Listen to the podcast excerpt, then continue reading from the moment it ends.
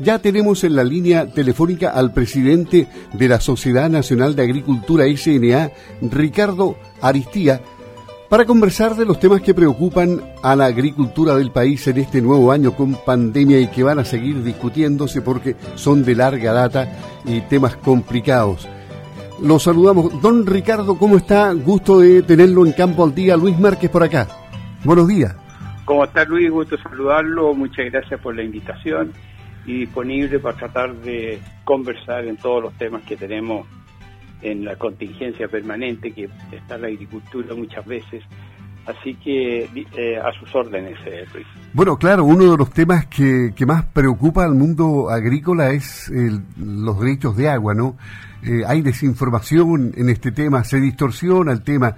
¿Y, cómo se va a llegar a, buen puerto en un tema tan complicado que está en el Congreso, claro, pero se conversa? ¿Qué se ha avanzado? perfecto.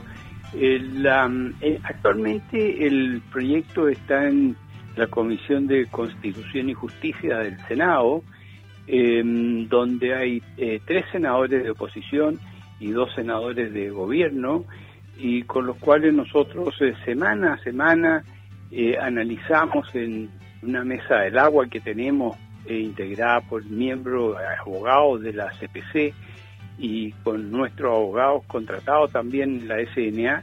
Así que el tema es largo de explicárselo, pero cada semana tenemos un tema, un artículo a discutir. Eh, el artículo 314, no le voy a entrar en cada uno de ellos, pero sí siempre atento a que hay una clara eh, distancia o diferencia entre lo que se propone en esa comisión y lo que sería lo real y, lógico dentro de la trayectoria y y la historia de los derechos de agua en general. Hoy día estamos en una discusión respecto a un anteproyecto para las, eh, las organizaciones de usuarios.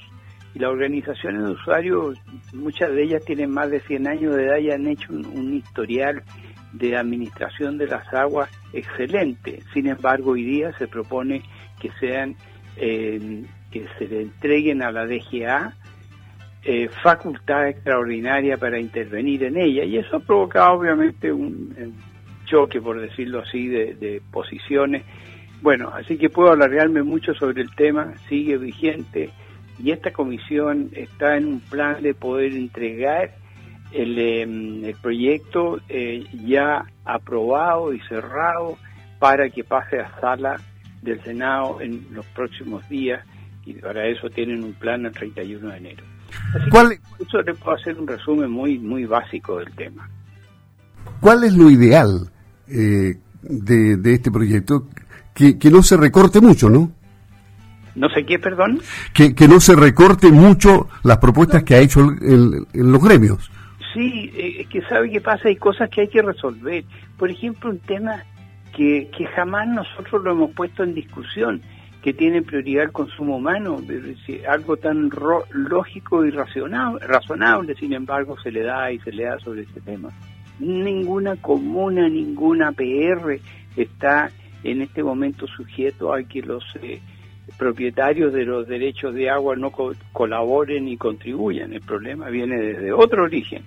Y así sucesivamente hay una serie de aspectos que más bien son de orden ideológico y no de la buena administración del agua.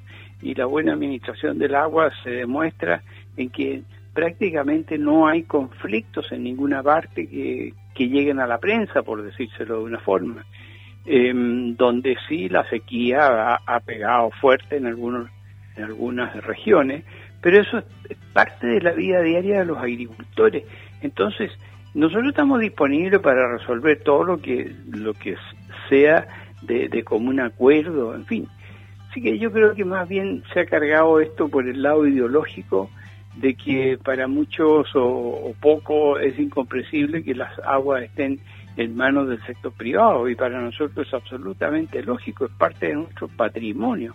Entonces hay una discusión interminable y que ya le dije termina en lo ideológico y no en, la racionalidad. ¿Cómo, ¿Cómo ve el proyecto Acuatacama, la Sociedad Nacional de Agricultura, el traslado vía submarina de agua desde el sur hacia el norte, el cual también tiene detractores? Bueno, em, como todos los proyectos, está ese, está Acuacatama, y además el proyecto em, de la, de la traspaso de agua vía eh, canales eh, por la por el Piedmont de la cordillera también hacia el norte.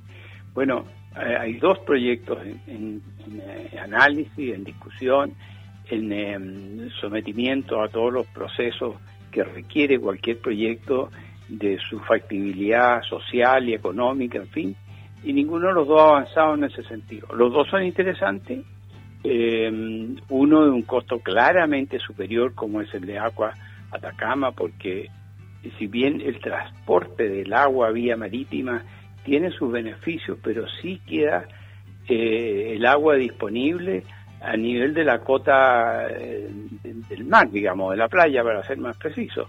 De ahí hay que elevarla a todas las zonas de producción. Y eso tiene un costo altísimo que mm, eh, la gran mayoría de los cultivos no lo soporta. Y el otro proyecto tiene otro costo altísimo, que es la ejecución de un canal con su embalse de acumulación o pulmones en distintas partes, en fin, tiene todo un análisis bien interesante. Así que son todos proyectos que buscan de alguna forma darle eh, proyección y posibilidades básicamente a la quinta y cuarta región mirando de, sur a norte. Eh, ha conocido la información de que en Estados Unidos el, agua está en la bolsa. Eso también provocó reacciones. ¿Cómo se ve aquello? Bueno, pero sí, e, el agua es, es un patrimonio eh, que tiene precio eh, la forma de decírselo de otra manera es eh, cuando usted eh, adquiere una propiedad, lo más importante es que incluya los derechos de agua, o si no, ¿qué valor tiene la tierra sin agua?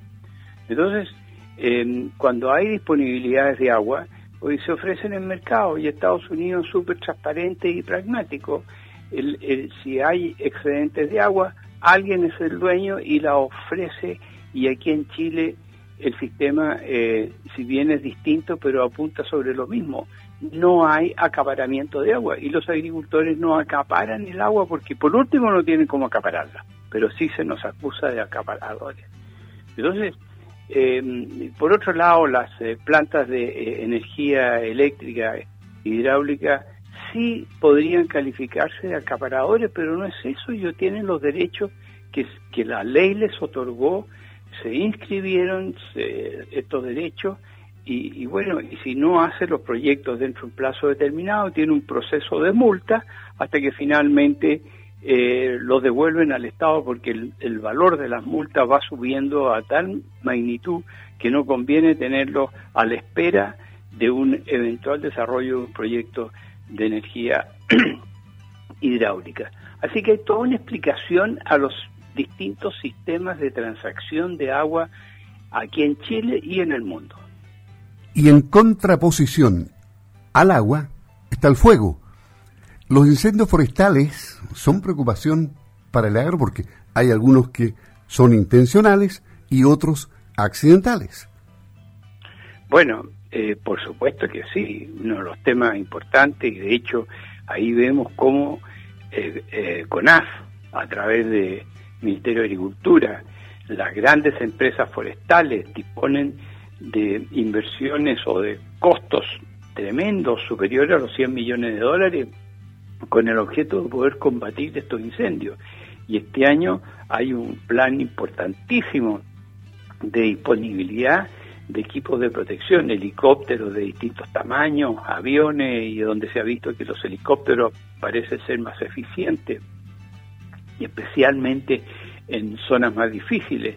Bueno, y, acabamos de vivir, hace una semana este incendio de la zona de Quilpué, 3.500 hectáreas incendiadas, y los, eh, las autoridades de la zona han dicho claramente que se nota una intencionalidad en, en la forma como estos incendios se fueron propagando y apareciendo en distintos puntos.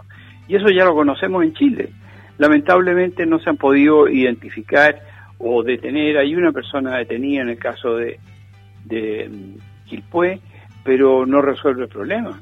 Entonces tenemos que combatir y perseguir y estar atentos eh, hay muy buenos sistemas de controles donde un incendio debe estar apagado en lo posible, no después de, cinco, de 15 minutos de detectado si queremos que el foco no se expanda y finalmente sea incontrolable.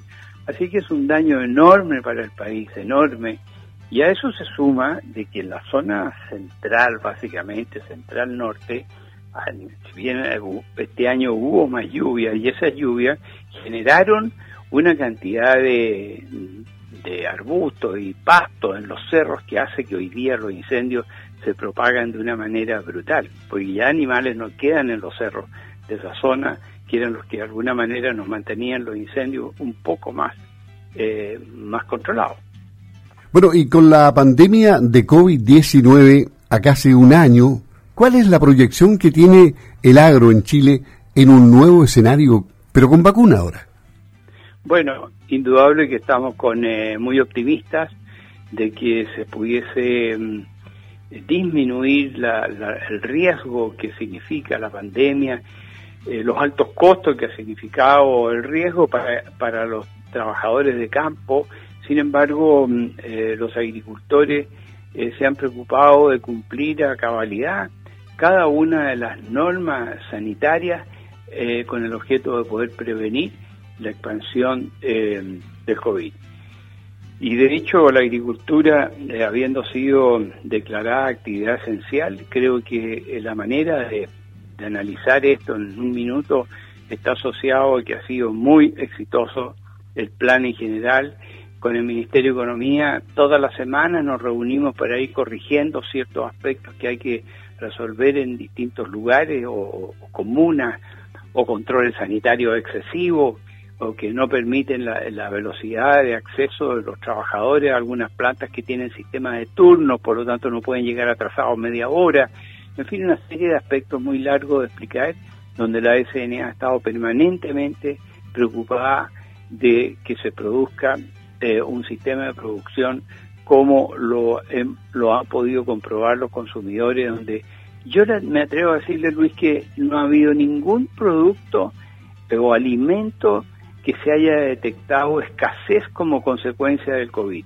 Y eso demuestra que los agricultores eh, han trabajado intensamente, eh, los transportistas que abastecen las distintas ciudades y además las exportaciones, que son muy importantes porque también vamos cumpliendo contratos que tenemos en más de 140 o 150 países del mundo. Así que todo ha funcionado en forma, me atrevo a decir, eh, fluida y eso ha significado haber tenido un 2020 eh, de muy buenos eh, resultados para el sector agrícola propiamente tal. Le agradecemos al presidente de la Sociedad Nacional de Agricultura SNA, Ricardo Aristía, haber conversado con Campo al Día de Radio Sago. Don Ricardo, que tenga una excelente jornada. Pues. Y me imagino que está en medio de las altas temperaturas de la zona central o de alguna parte del país, ¿no? Así es, pues nos movemos por todas partes, pues Luis, es parte de, mi trabajo, así que con todo gusto disponible para cuando Radio Sago lo necesite. Muchas gracias. Que esté muy bien, buenos días. Thank you.